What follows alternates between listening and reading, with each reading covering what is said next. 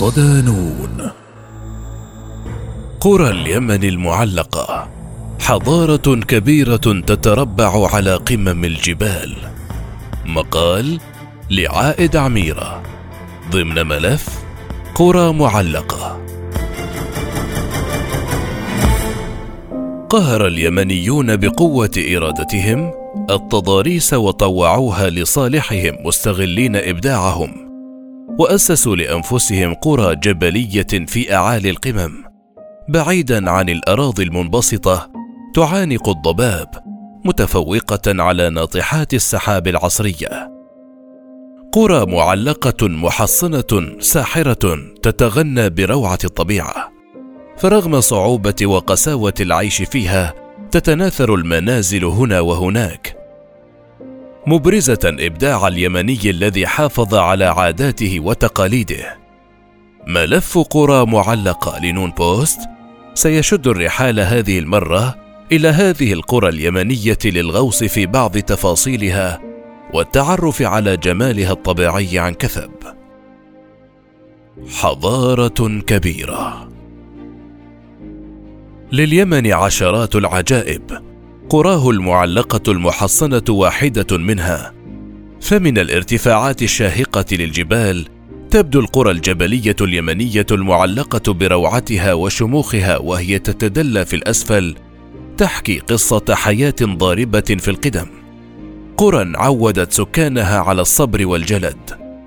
تتنوع تضاريس اليمن بين سهول وصحار وجبال وهضاب.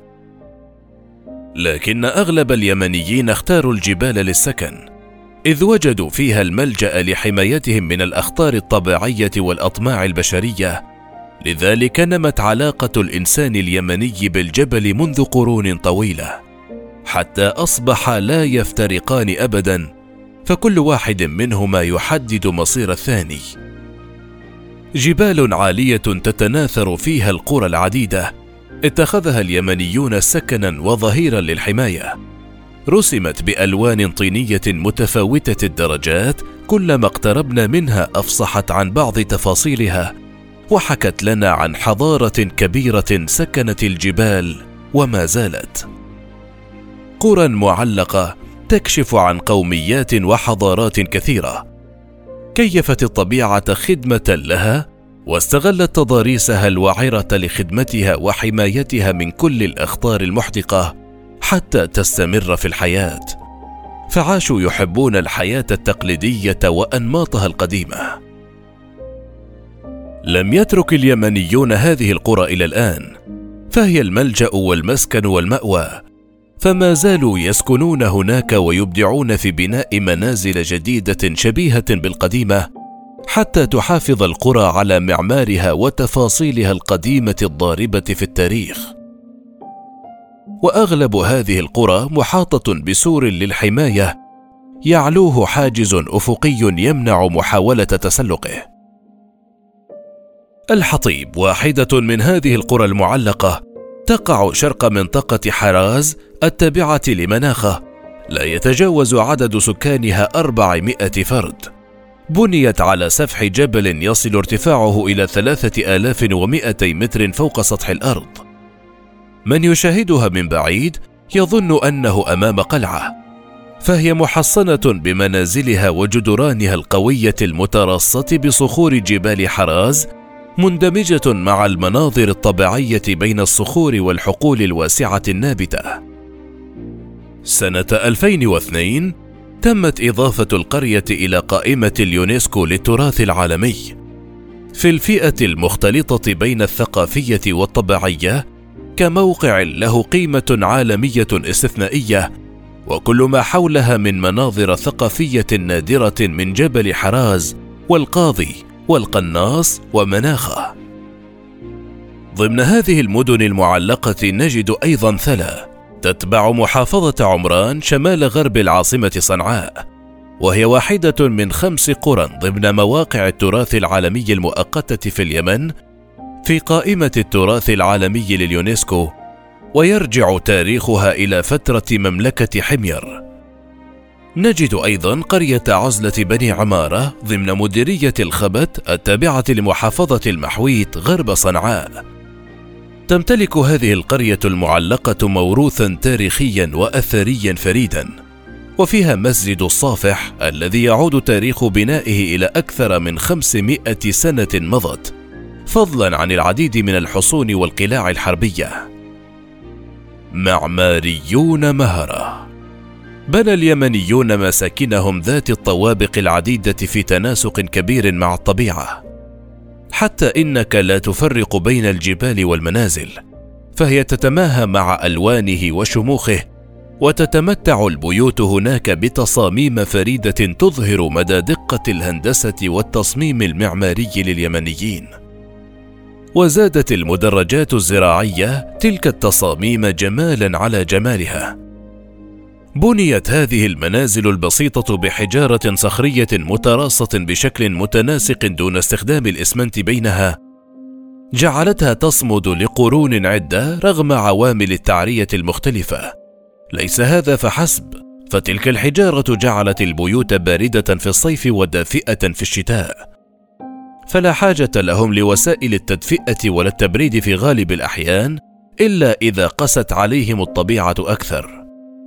تحتاج هذه المنازل زمن الأمطار الغزيرة إلى الترميم ويكون ذلك بمواد بسيطة إذ يجلب الأهالي التراب من الحقول الزراعية ويخلطونها بالحشائش والقش والماء وتشكيل ما يسمونه الخلب ثم يضيفون التراب على حواف السطوح لمنع تسرب مياه الأمطار.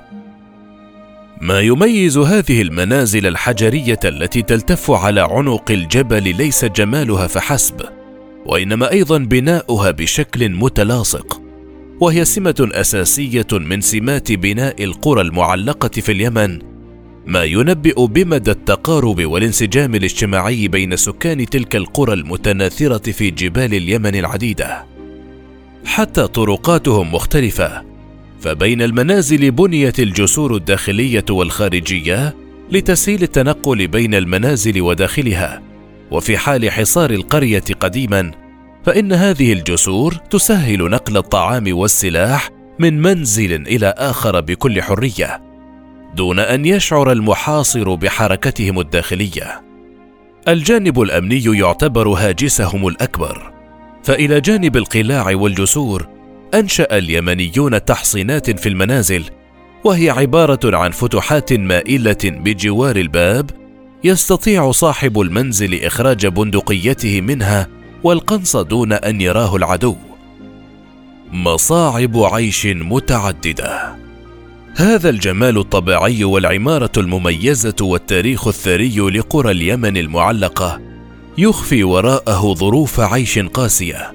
رغم ذلك يصر اليمنيون على البقاء هناك والتشبث بأرض الآباء والأجداد وعاداتهم المتوارثه منذ زمن طويل. صعوبة الحياة في أعالي الجبال جعلت اليمني يتقاسم المهمات فالكل يعمل ولا مجال للراحة هناك منذ بداية النهار إلى غروب الشمس. وعادة ما تقوم المرأة بأعمال البيت كالطهي والنظافة فضلا عن نقل العلف للمواشي ونقل الماء من أسفل الأودية بطرق بدائية تضطرها لحمل الماء على رأسها وصعود الجبال الوعرة.